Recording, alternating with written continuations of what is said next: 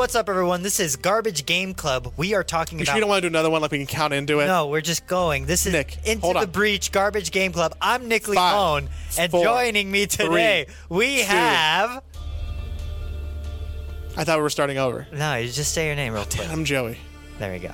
But we're here for Garbage Game Club Into the Breach. Joey, what is Into the Breach? Hopefully, fully, that's not bad for your credit. What emoji should I send with that? None. Alex didn't pay rent. Uh, what? Oh, we're doing a podcast? Yeah. Into the. Oh, hey, everybody. Welcome to Garbage Game Club, episode.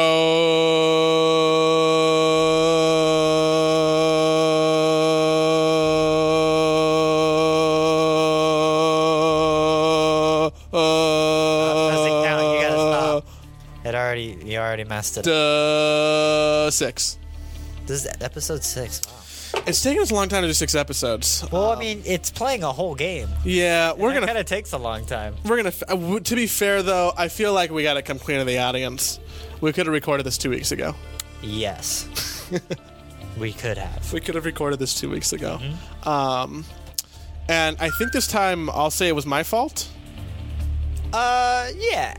I'll say it was my fault. Yeah. Um, because for this garbage game club, it's actually it was a community Patreon choice episode, and y'all decided that we were going to play Into the Breach. Into the Breach being a game by the makers of Faster Than Light, or FTL for the cool kids, which was uh, a hit last year. It won quite a few Game of the Year awards. Oh yeah, Um, it's, it's a pretty popular, critically acclaimed, and also like fan acclaimed. Yeah, and we're not talking, you know, what's Into the Breach? How is it winning Game of the Year awards? It's not God of War, because it's it's it's not. It's not. It, it's not a AAA game at all. It's made by two people. Yeah, it is. It is a game of the year non triple A game game. Mm-hmm. Um, Uh, and it is damn cool. Yeah, uh, Into the Breach is developed by Subset Games. It is available on the Nintendo Switch, the Windows Store, Steam, all that jazz. Um, and it has won the game of the uh, the Game Award for Best Strategy Game, a bunch of BAFTA awards, and I think it might have been nominated for a couple of Geoff Keighley's. Uh, but Into the Breach is a turn-based strategy, tactical role-playing game. Whew.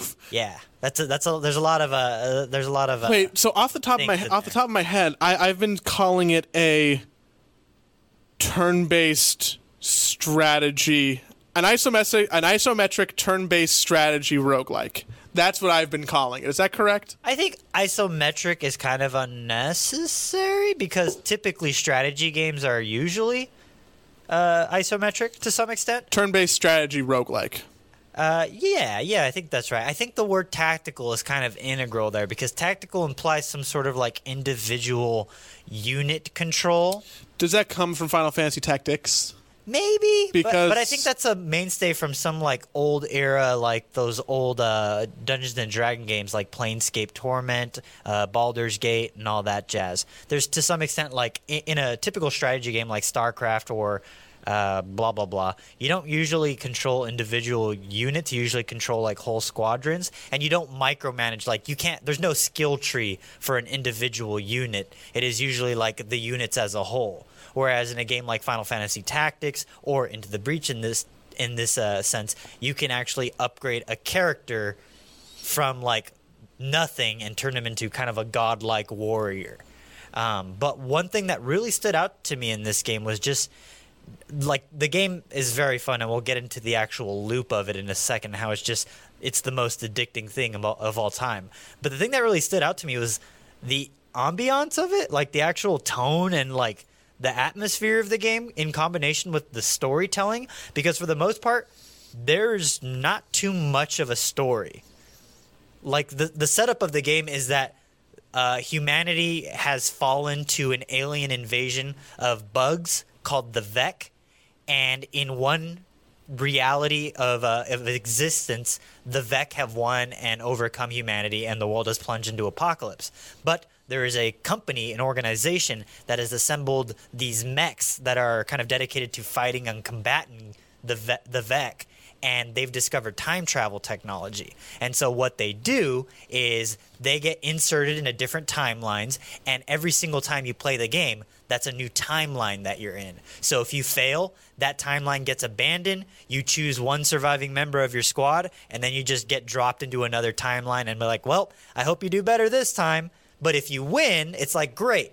If you complete a campaign from beginning to end, the game says, well done. This timeline is saved. Let's move on to the next one. So there's like an in world reason for why you would continue playing a new game and there's like a lot of carryover with rewards and character building. So there's just a, it's a nice, neat little cohesive package of world building, storytelling, and and music. My God, the music is real nice. And the fun thing about that, I guess, is that it functions just enough to be worthwhile or give you a nugget or be like, okay, this is this is the this is the construct of what's going on, mm-hmm. but it doesn't do anything to go over that marker. Like it sets up what I would call a bare minimum acceptable story and world building. Yeah, and it leaves a lot of room to interpretation because it, it, kind of assumes that this is a dystopic future, not because humanity has already fallen to these aliens, but also the way resources are distributed among the survivors. In the game, you are presented with several islands when you begin a new campaign, and each island is kind of locked off until you beat one island, and then you earn the right to move on to another island where the game gets uh, like a step more difficult. But if in one timeline you achieve up to island two, the game remembers that. So whenever you drop into another new timeline after you inevitably fail, you can actually pick whichever island you want. Um, but the people occupying these islands are what's interesting to me. It's another like little tiny bit of storytelling that's nice. It's each island or each surviving like aspect of humanity is governed and kind of run by a corporation. Each island is run by a single like individual leader and they each have their own agendas like hey, we're all about the environment in this place. There's an AI that's all about the environment in this Arctic tundra. He's like, "Hey, there's a lot of robots here. Just be cool to them, you know, they'll take care of us, but also like sorry, they're kind of rogue. And then there's other like a there's like a desert area where there's just everyone has an agenda, and you can tell that like this is a, a capitalist society that has fallen. Like it's it's pretty cool. But the game doesn't hit you over the head with that. There's just a lot to interpret there. And if you don't want to, like yours truly, you don't have to give a single flying fuck about any of that. Why is that? To enjoy the game. If this game was played with um, squares, circles, chess pieces with no storytelling and no assets, I think I would have enjoyed it nearly 100% as much. Um, because while it is cool to have the the little bit of war building, a little bit of storytelling, a little bit of uh, you know dy- dystopic and dystopic future, um, it's really the core gameplay which is engaging and trumps everything else we've talked to up to this point. And what is that core gameplay loop? Because I agree, like you can have you can give a sh- shit about the story. It just you stay because the game feels good. The game feels great. And I think the game feels great for people who are looking for a strategy game. So I consider myself someone who uh, enjoys strategy and puzzle games. Mm-hmm. Um, uh, if you're talking strategy, I've always loved, you know, Warcraft 3, StarCraft, stuff like that. Uh, Company of Heroes, uh, Command and Conquer, like like your true strategy, um, like RTS action strategy games. And then if you're talking puzzle games, those are also things that have just interested me. Uh, you know, even from like your your um, fuck like like your your your picto puzzles or your Scribblenauts or your the witness or whatever puzzle you want to name like i mean i've i've always liked both of those things which is why it was interesting to me that i didn't immediately pick up into the breach with all of its praise because like oh man it's like a good puzzle turn-based strategy game. I'm like whatever. And uh, I think I realize now that that was a mistake, and I shouldn't have whatever did, because Into the Breach drops you into these little one island maps at a time. It's a grid based map. It's a grid based map. Um, so it, I, I, I should know what the dimensions are because I've done like 50 playthroughs because it's a lot. Because spoiler up top, I like the game. Um, it's it drops you into one grid based map. The map isn't moving. You're not you're not changing the scenery. You you see what's going on from the outset, and then you drop your three units. Every game you're controlling three units. Uh, there's a bunch of pre-built squads. So normally it's like one that's like a really broody unit that can get in someone's face, one that's more of a ranged unit, and one that's a utility unit. And those three make up your team. And then you go through a number of rounds on the map. So You have, you have to fight the Vek off for at least five rounds. at least five rounds. So you start off round one. The Vek take their turn first. So the Vek move into position and queue up their attacks. And what are they attacking? Certain map objectives. Um, So usually every single map, you the the whole point of the game is to make it from beginning to end and wipe out the Vek invading forces. And on paper that sounds pretty simple, but you have a universal power meter that's kind of uh, it's your HP bar. yeah, it's your HP uh, HP var that is like uh it continues from map to map. It is consti- consistently moving forward or backwards depending on how well you do. And the way you basically get game over in the game is if that HP meter goes down to zero, and that's your power. And the power is controlled via cities and uh, towns that are located on each of these grids. And for the most part, that's the primary target of the Vek. They are giant alien bugs that are attacking giant cities. So your goal is to assemble your squad of giant mechs to take them out. It's basically Pacific Rim or Gundam, and you're fighting aliens and you're trying to defend a city and also the resources of this futuristic civilization. Yeah, and I mean, I don't. I, we're we're jumping around a little bit. I probably should have wrote this out so we could have talked about it. Yeah, it's all good. Um, yeah, so I mean, you're, you're defending your cities from the monsters, and that's their primary target. So you are gonna you you need to prioritize now. Um, like so in most games and i think a lot of people uh, miss this sometimes is that you have to think of health as a resource. Like losing health isn't always a bad thing. Like say you're playing hearthstone you know health is a resource. Sometimes you need to take face damage because that's the most advantageous move. So when you're playing into the breach you're going back and forth between okay how do i keep my health up? When am i allowed to take health damage? When should i prioritize other objectives over health? When should i prioritize killing the deck when should i prioritize leaving them alive? And it turns into this game of, of tactics of, of just simply you know what is most advantageous for you which i guess you can describe most strategy games like that.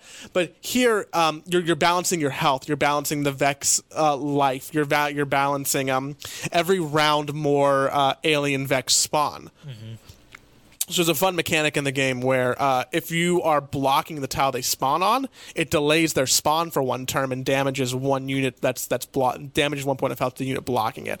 So maybe you want to block Veks spawn, maybe you want to kill Veks, maybe you want to take damage to protect another objective. Um, and and that that core gameplay loop of figuring out what is the most optimal strategy in your turn to use your three units for, all of which have you know limited range, limited movement, different abilities based on which squad you're using. It is where is where the core gameplay is really derived from, and it's cool because since there are so many different units to play around with and pre-built squads to play around with, that even though a uh, a core game on a medium difficulty will probably take about an hour, you can play this game a lot. Yeah, and that's actually one of the things that I didn't realize when I first started playing it.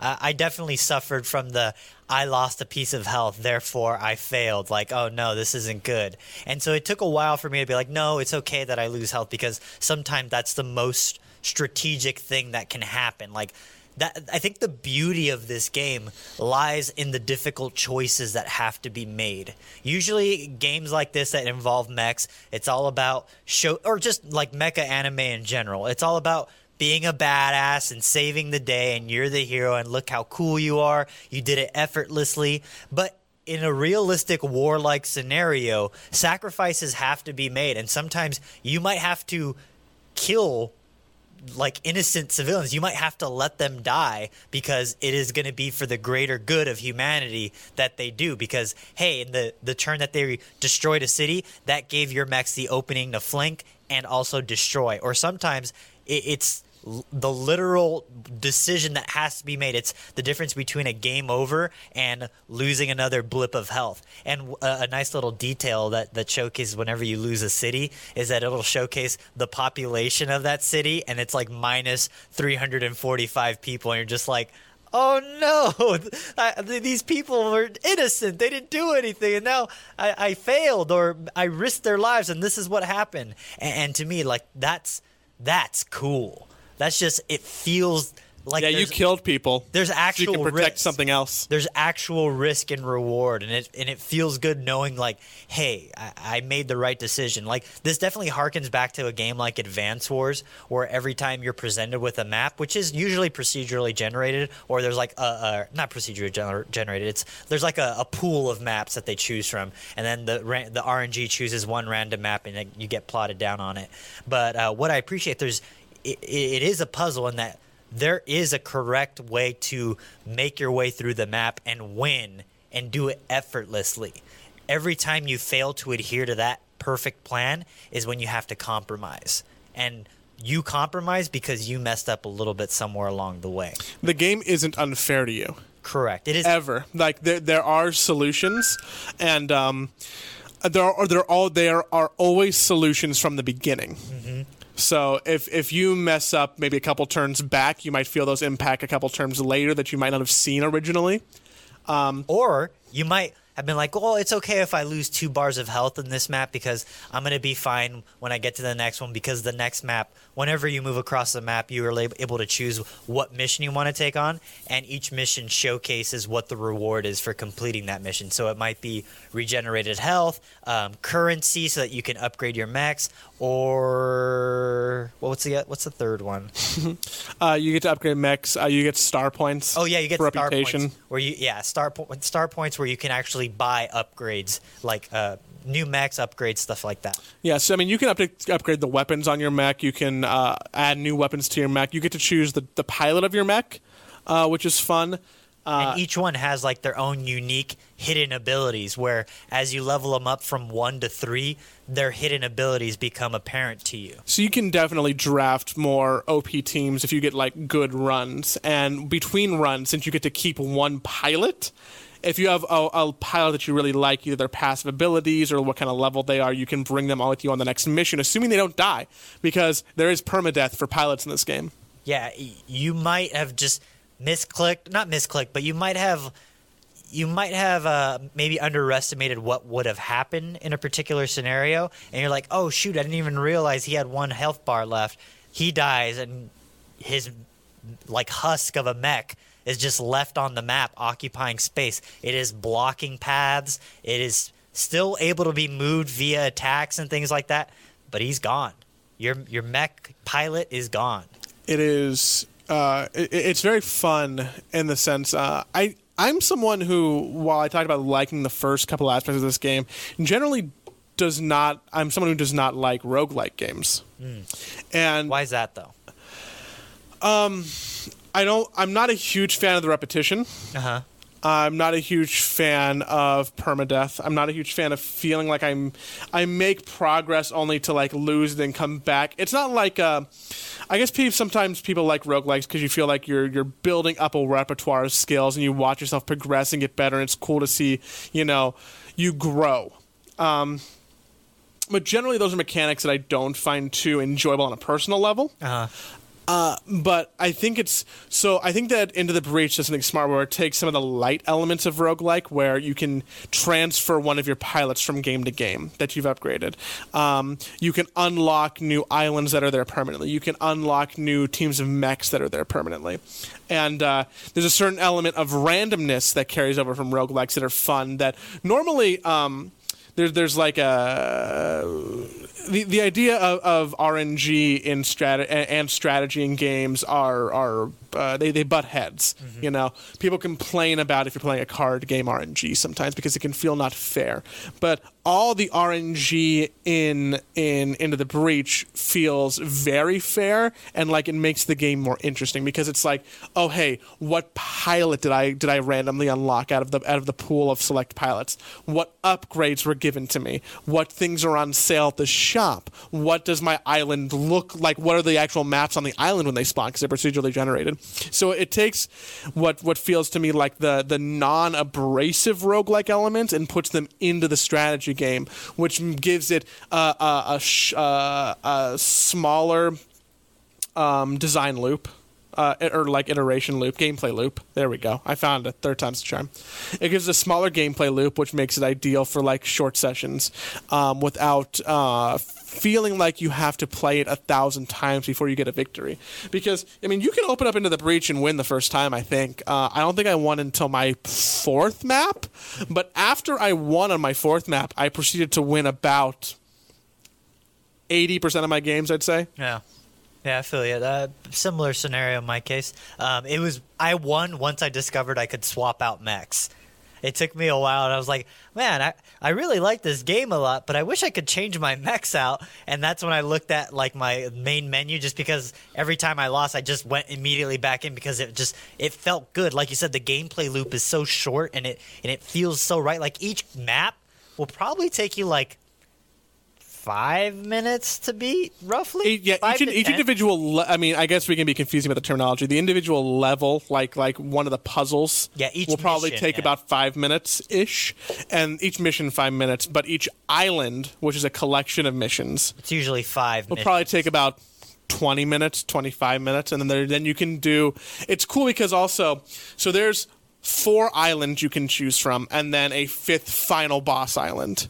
You can complete the game after doing at least two two three or four islands. Mm-hmm. So you can do a quick run only beating two islands and going to the final boss and winning shortly, or you can do a longer run where the gameplay gets harder over time as the islands progress, but you're now more powerful because you've spent you've had more island missions uh, completed, so you have more money for upgrades and stuff like that. Yeah, the, the game scales to how long you've been playing it in that particular timeline. So I prefer to play four island games. Yeah, me too. I, I always do four island games because I think that's you see the most rewarding like transformations and it, it taps into that Final Fantasy tactics like like sweet spot for me where I can turn a pathetic unit into a god based on how I kind of uh, build them.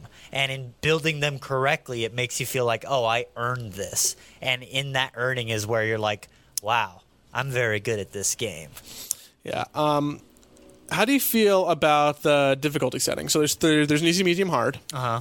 Uh, what did you start playing on? How did you feel about that? And then what difficulty did you settle on? Uh, I started on medium, and that's what I did for probably my first four or five victories. And then after that, I bumped it up to hard. I never played easy once, and hard is pretty hard. I've only won, I want to say like two or three hard, and I feel like it's not as fun for me because I want to just kind of pick it up when I hop on the toilet, play a couple maps, and then hop out, and I'm good to go. But I feel like a hard, it's gonna, it's bad on my my my body on the toilet for that long. Yeah, because you you do have a habit of doing long, long poops. I do have to plan sometimes my bathroom usage around Nick's gameplay bathroom usage. Um, but yeah, I think medium was the appropriate like. Medium's what the game is balanced around, Yeah. and hard is an intentional challenge that gets better the more mechs you have unlocked. So you can like you know abuse combinations or try and gain unfair advantages from all your rewards to to benefit you in hard mode. So I, I like the game is best played on easy. I, I I'm sorry, the game is best played on medium. The game is I think best learned on easy. I I almost wish that uh, it it, it uh, really suggests you play your first map on easy. Yeah, but I think there's something satisfying about like getting, like thinking you have a grasp of the mechanics, and then the game throws something at you, and you realize like, oh, I just need to be exposed to that more. I like that I, because it is such a, a small loop, though. Like I feel like I didn't lose 40 hours, and I have to start from zero. It's it's more like. Oh, I lost ten minutes, but I learned something. Yeah, it's like, oh no, I have like a three hour Enter the Gungeon playthrough. What am I ever gonna do?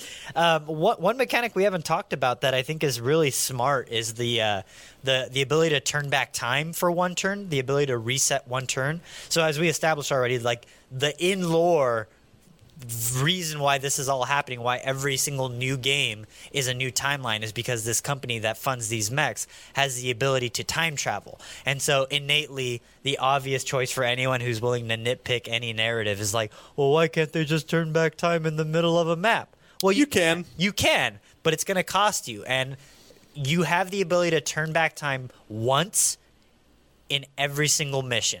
And you don't turn back time to the beginning of the mission. You reset one turn specifically. So of the five turns that a mission takes, you get to go from you get to replay the previous turn over again. So if you realize like I made a grave error in moving my mech, which here, might be a misclick, which which might be a misclick, but the game is pretty forgiving about misclicks and stuff. or it like might that. be a uh, it might be a misclick. It might be a oh no, I'm fucked, or like maybe you try a strategy and you, that you didn't think out all the way, and you're like, oh, I shouldn't do that. Oh, it's like, oh, I realized that that tile was gonna fall in the fourth round, and I'm on the fourth round now, and oh no, I didn't plan that out properly. Oh, geez, or I thought I equipped this ability that would allow me to push this thing out of the way in time. Oh man, I forgot to do that. And so the game lets you be like, okay, you screwed that up, so you can reset time one more time, Once per level. which is really fun. And there's something about that that I think is just so smart and I was trying to figure out why is that such a smart inclusion in the game. And then I did a little digging, and I learned today that the game was written or features writing by Chris Avellone, one of my favorite writers in the games media. Who uh, he wrote Planescape Torment, he wrote Fallout New Vegas, he's writing Dying Light 2, and I think he might also have his hand in uh, the Star Wars Jedi Fallen Order a little bit.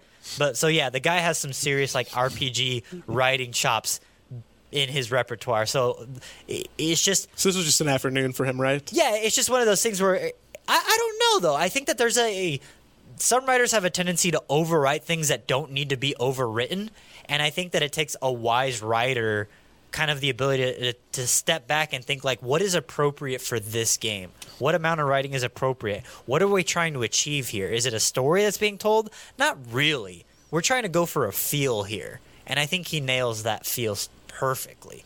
He, Yeah. he understands it. And again, if you want to pay attention to that, you'll appreciate it. If you don't want to pay attention to it and you just want to play the puzzles, that's fine too. Which I think is a, a sweet spot that really caters to two different markets, particularly two different markets we're talking right now. Like, I mean, Nick is very much the former, and I am I'm very often the latter. So See, but I, I think they complement each other well. Gameplay as like a feel as, as while for story people, gameplay as feel for story people, and then story f- as feel for people who like the game, like just the gameplay loop itself. Because even though you might not be consciously aware of what's happening, you're kind of thrust in the trappings of it, and just being surrounded by it helps elevate the experience to another level subconsciously. It's like the reason why you kind of feel a little bit good after listening to an upbeat song. Sure, you could be someone who analyzes the song and is like, well, I feel good because these beats right here achieve this tempo, and that tempo is historically known to feel good for humans, blah, blah, blah. But you could also just be like, ah, I just experienced it, and it was all part of the experience, and it just felt right. God, I'm having a crazy deja vu moment. Did we use that analogy before? Uh, I like to say that because a lot of people, I, I've said that before because a lot of people do say, well, the story doesn't really matter because it was like, well, no, it does because it complements the experience in a way you might not even be aware of. It's like eating food because like it tastes good, sure, but it might be bad for you. So like some, there's something hidden underneath that you are still benefiting or uh, something is detracting from your overall experience and you might not be able to put your finger on it. The thing you might not be able to put your finger on is a thing you might not have a uh, taste for, but ultimately it changes the experience and hopefully for the better. I, yeah, no, you're you're right. Like, I mean, even if you're not completely invested in, you know, what's going on, just having it on in the background and kind of osmosising it does improve the experience. It's like uh, playing a when uh, Coral, you, Adam, and I played Pandemic, and then we put the soundtrack for the thing on in the background. Like it suddenly transformed this board game experience into something that felt more sinister and like pressing, like and, and oppressive and whatnot. Garbage Game Club mini tip: If you have four friends and a couple months to kill, you should buy a copy of Pandemic Legacy because you'll probably have a very good time. Yeah, and also play John Carpenter's The Thing soundtrack in the background while you play. It's very good. But if we're not talking about board games and we're talking about fake board games, which is kind of what Into the Breach is to a degree, um, man, I, I, so I, I finished Into the Breach. Uh pretty shortly after we announced as the next episode, I'm like, I'm going to play this now. And then I played on a trip. I probably put in five, six hours, and I'm like, I like this. I think I'm going to probably play this on airplanes later on in my life. But like, I I don't need to play more. I'm okay. Like I'm I'm not jonesing for it. Um, then I went on another trip recently, uh, still before this podcast, obviously, and I proceeded to 100% the game. Oh wow. I very quickly went from five or six hours to oh, I'm just going to unlock all the achievements. Yeah, that's the natural course of progression that I'm going to do here. Because achievements in this game are what you use as currency to unlock new mech squads and new units to play the game with. That's my favorite kind of achievement. Yeah, so you get rewarded for it. The achievements are fair and fun, and they force you to do like interesting things with the gameplay mechanics. So it's like a masterclass on on a cool way to use achievements. They're not like you know Xbox, you know, live points. It's not your gamer score. It's so that you can keep playing the game more and expand your knowledge and grow. So the achievements are fun. And I and I recently, a couple weeks last week, I uh, I'm like, okay, well, gonna get all of them because when you do get all of them, you unlock a final squad, which I wanted to try. Ooh, what is it? Do you really not know? No, I don't. Uh, you get to play as the Vek. Oh, that's really cool. So you get to use the same mechanics that you, that they've been using against you now as as units, and it also makes you gives you a moment to realize uh, if you turn it back on yourself how, you know, they're just an opposite version of you. You know, they're they're monsters, and you dehumanize them, and you just kill thousands of them. But then you realize like they're just doing the same things that you're doing. So how does the rule set change when you're the Vek? Does it? Well, it's like your mechs are Vek. So like your tanky mech becomes a pushing mech that can charge uh, that can charge as many spaces as it wants and then deal damage. Oh, and, And but you have, you're like, a still fighting Vek though. You're still fighting Vek. Gotcha, so you're gotcha. Vek fighting Vek. Uh, you have like a like a ranged artillery one that also pushes. You have one of the hornets that you know do damage AOE style and pushes. Um, Fuck, now I just want an expansion though, where you have a full campaign as the Vek, where you can actually like breach the ground at once a turn and stuff like that, and like you have to fight mechs. That'd be. Oh, I'm sure that on some writer's wall that that would be you know Oh, that's so cool. out of the breach. Yeah, right. Um, because you know that that seems like a very natural aggression. Uh, aggression, wow, uh, uh, progression for what what they would do with a different game like this. Uh, and I'd play it because I, I enjoyed the first one. Um, I don't know if I would call it a universal recommendation though, like some other things we've talked about. Like when we're talking about Obra Dinn, by and large, I'm like, hey, yo, dog, you should play that game. You'll like you'll probably like grow as someone who enjoys games or an analysis, and you might take something out of it. Um, I don't think Into the Breach is that level of like you know everyone should play this game.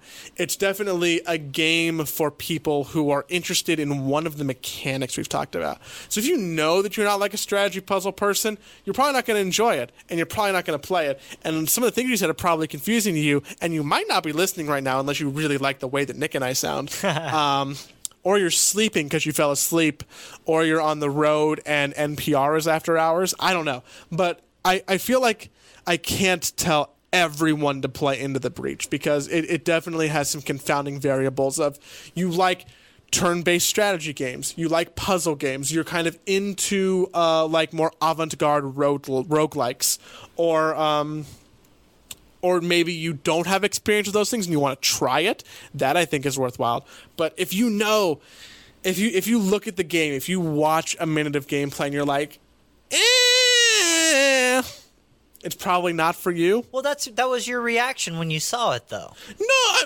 so my reaction when i saw it was uh, so, you know, I'm someone who likes some of those elements. Not all of them, some of them. I like turn-based strategy games. I like I like uh, puzzle games. Uh-huh. That feeds into the stuff I like. I was turned off by the tagline of roguelike. Was enough to turn me off. Oh, that's fair. Um, um, I, for me, I, I think this game is perfect if you like Final Fantasy Tactics and you're like, shit, I wish Square would make another Final Fantasy Tactics. This is that, but on a smaller scale. If you like Fire Emblem at all, you would probably really like this game. You can't make your units have sex, unfortunately, um, but maybe in the sequel. Um, if you like Advance, Advance War- Wars? Advance Wars. This is uh, basically Advance Wars, but with mechs and fewer units, which is perfect for a plane ride. It's perfect for a train commute, uh, whatever. And um, I also think this game is a perfect palate cleanser. The thing that I find myself every now and then is like, you play so many games over the years, and you kind of get burned out on games after a while. You know, as humans, we have a tendency to kind of acclimate to a type of thing. So if you if you like to play games, you have and you're like, oh, I like to play shooters. You tend to play mostly shooters for whatever. Playing a lot of Apex. You pl- you play Playing a lot, a lot of Dota. and that that'll burn you out sometimes. You're just like, nah, I just don't feel. I just don't feel like it right now, and that's okay. You're totally allowed to feel that way. But sometimes it's helpful to try something new that you might not have ever considered as something you would enjoy. And I think this game is one of those games. It is the perfect like, maybe this will get me out of my gaming funk, as it were. Or maybe this is the, the little the little uh, uh, uh, zag where I thought my life was gonna zig a bit, and it's a nice little zag for those who were unaware. I, I, I wholeheartedly recommend you check this out if you have any interest in those things or interest in just trying something you might not have played before. Yeah, um, I'm, I think I agree with this. Is this like more of a more of a bite-sized podcast for a bite-sized game? Yeah, I, I feel like it's appropriate because I feel like we covered the mechanics of it. And again, it is just one of those things where we can gush about it all day, but really the the best like snapshot of the game is just feeling how the game plays. Like getting in I that gameplay recommend getting it on Switch. Yeah, the Switch is It is a pretty dang good. fantastic example of what a good Switch game can be because it's portable. this would also be a game that if it was on mobile, I think would make a lot of sense, and I think that that would also be a very good way of playing. Touch controls are kind of like But the game is so forgiving about it like works. misclicks and stuff it like works. that. There'd have to be like an icky UI for the touch controls. Fire Emblem always pisses me off because it's very unforgiving when it comes to like misclicking or like oh I just wanted to see what what it would look like if I moved my unit here and what the range would be if I moved the unit there and it was like nope fuck you you are committing to that spot and I was like well I I didn't want to do that so it's like the smart design choices complemented by a small gameplay loop that always feels good. You're guaranteed at least 15 hours of enjoyment. But if you're like Joey or me, you'll probably put in at least 30.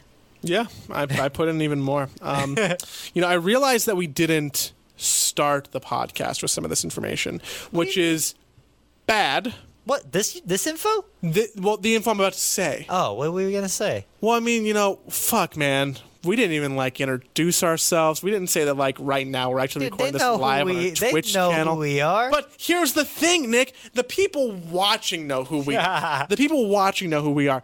But you know, you can get this podcast on Spotify, on Apple Podcasts, on Google Podcasts, and people have told me in person thank you, Carl Swaggin, that they like it. So, like, Wow. maybe there's people who might come from outside. They might see it on a podcast player. They might be on a weird recommendation list. And maybe we should try harder to, to use our community to, like, lift us towards those lists, you know?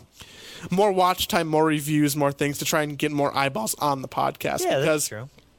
Spoiler as we do you know some restructuring in what cyber garbage is in terms of like an online twitch presence there is going to be more of a focus back onto like this show and joey hates movies. So um, while it is awesome that particular right now you, you can watch us live online um, you know downloads on on your apps uh, however, however you normally support podcasts or subscribe to them is, is going to be very helpful for us moving forward. So I think we would really, really appreciate that because maybe there's a world where one day we can have an ad sponsor reader, like we get people into the community from the podcast side and not just the Twitch side. And I think that's going to be very important for us for for growth through the end of the year and also next year. So And I'd love to have like if our podcast has enough reach, that'd be more incentive for us to get guests on the show. And I would love to have a guest host. wait, guests? Yeah. Nick, I'm very antisocial. No, I mean I I am too, but I think that's what the kids like nowadays. What are we gonna like invite Markiplier on? Yeah, dude. Oh, fuck. Hey, Mark Markiplier here. Oh, yes. I'm so genuine. Um, God, I really shouldn't do that. I work with him. Um, kind of. Uh, anywho. Oh, name drop over there. Oh yeah. Oh man. Oh, was... n- name drop over there. Do you know that I was hanging out with Golden Boy the other day? and We were shooting with Kenny Omega. um, you're going to Comic Con and meeting a bunch of famous people, Nick. I hung out with Kenny Omega a little bit. Yeah. Should was, hang- I was drunk near him. It was pretty cool. Yeah, you're like, hey, Kenny. Um, we're getting off topic. Point point being, um, I'm Joey. That's Nick. This is this is Garbage Game Club. It's one of our two podcasts on cyber garbage. And I'm being Joey hates movies. You can get it wherever you get podcasts. And if you could subscribe and and like or five star, do whatever those things Leave us a review. it'll it'll be very helpful. Truly, I'd appreciate your time. Um, One thing that I ask of you is if you watch this live right now and you're like, "Well, I don't need to I don't need to li- download that podcast because I just watched it." That's fine. you don't please have do. to. Can you download it and then play it and then delete it No, just download it. just download it. That's all. Just download it. Subscribe. on Spotify Yeah, leave a comment. on wherever? on Uh, Apple Podcasts, Spotify. I use a program called Podcast Addict, which is fed in just via an RSS feed. We're doing Fine. a lot of promotion now Yeah, I- and humble bragging. yeah. That's. I mean, th- they go hand in hand, really. Um, we'll record a pickup of our intro in, in a second, which is fine. I don't think we have to, right? I mean, it'll take two seconds for me to throw in. Oh, um, But what's our next game, Joey? uh, we haven't talked about this Let's discuss it right now. because I'm gonna throw one out there.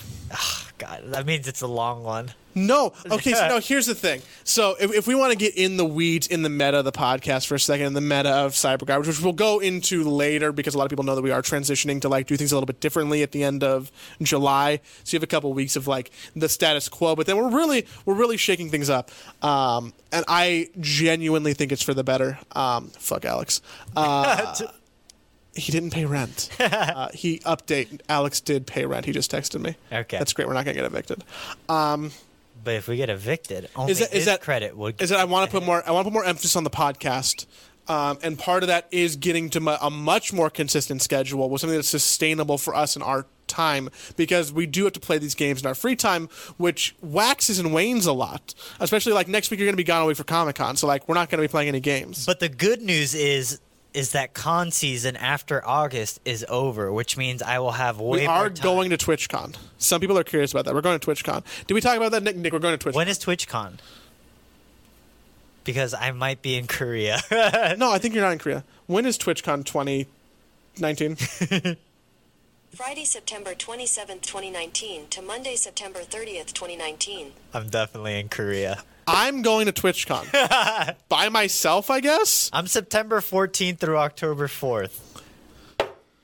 I told you this several times. I just I'm just saying you plan bad dates. Uh, hey, what's up? How's it going? No, you're good. We're just finishing. We're, up we're right still in the middle of uh, we're, we're still fine. It's cool. Hang out. Say hi. No, no, no. Yeah, you should Yeah, floss. I don't floss. think anyone can see the camera. now. No, they will right now. Oh, there we here we go. You can fix that. Is that television's Parker Games? Is it like my, my flossing? Yeah, it's very good. I feel like you've practiced about as much as Ninja has, which is not as much as you need to uh, to be famous.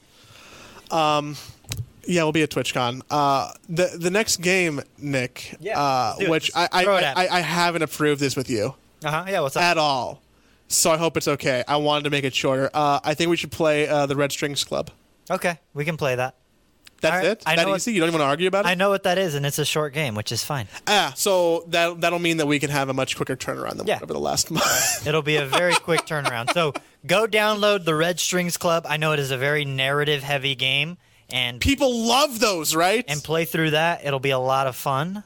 And um, we have some guests over, so that does it for Joey's Joey hates movies. That's the wrong podcast, Nick. what the fuck? Shoot. Sorry, it's Garbage Game Club. Sorry. Thank you. This is Garbage Game Club. And if you liked anything we did here today, consider backing us over on patreon.com forward slash cyber garbage. Are you sure it's not a backslash? No, it's a forward slash. Are you sure? Yeah, Positive. Positivo. Okay. And if you do that, that helps us continue this little operation we got going on here. But other than that, we got to go attend to our guests. So thank you all for joining us Well, for I'm gonna another make tea. Garbage Game Club. We will see you next time when we play the Red Strings Club.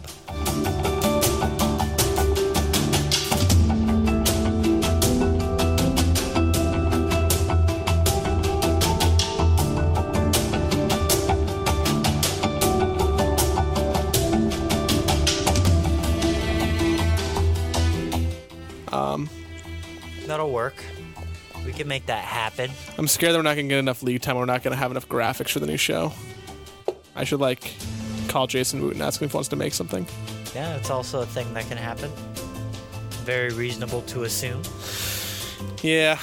Oh no, I'm getting messages. Is it from our landlord saying that Alex paid rent? Oh no, just one of my coworkers got their esophagus looked at. Was like a weird emergency thing, but it's fine. Is it okay? Yeah. You'll have to tell me about that later. Yeah. Was it Corrado? No, it wasn't. Um, is we that's okay? You want to do like a like a sync clap? Be like we're- we're- podcast starts. We're already rec- we're already you recording. can't like remember, dude. We got to We got to get it like a like a certain. I know it's fine. I barely started recording. okay. We just got that little that that coworker nugget. That's about That it. coworker nuggets it? Yeah. Oh, they missed all my good stuff, jokes about butts. Mm-hmm. I told the one about the hairy anus man. We left hairy anus in one of our cuts that we sent to Disney.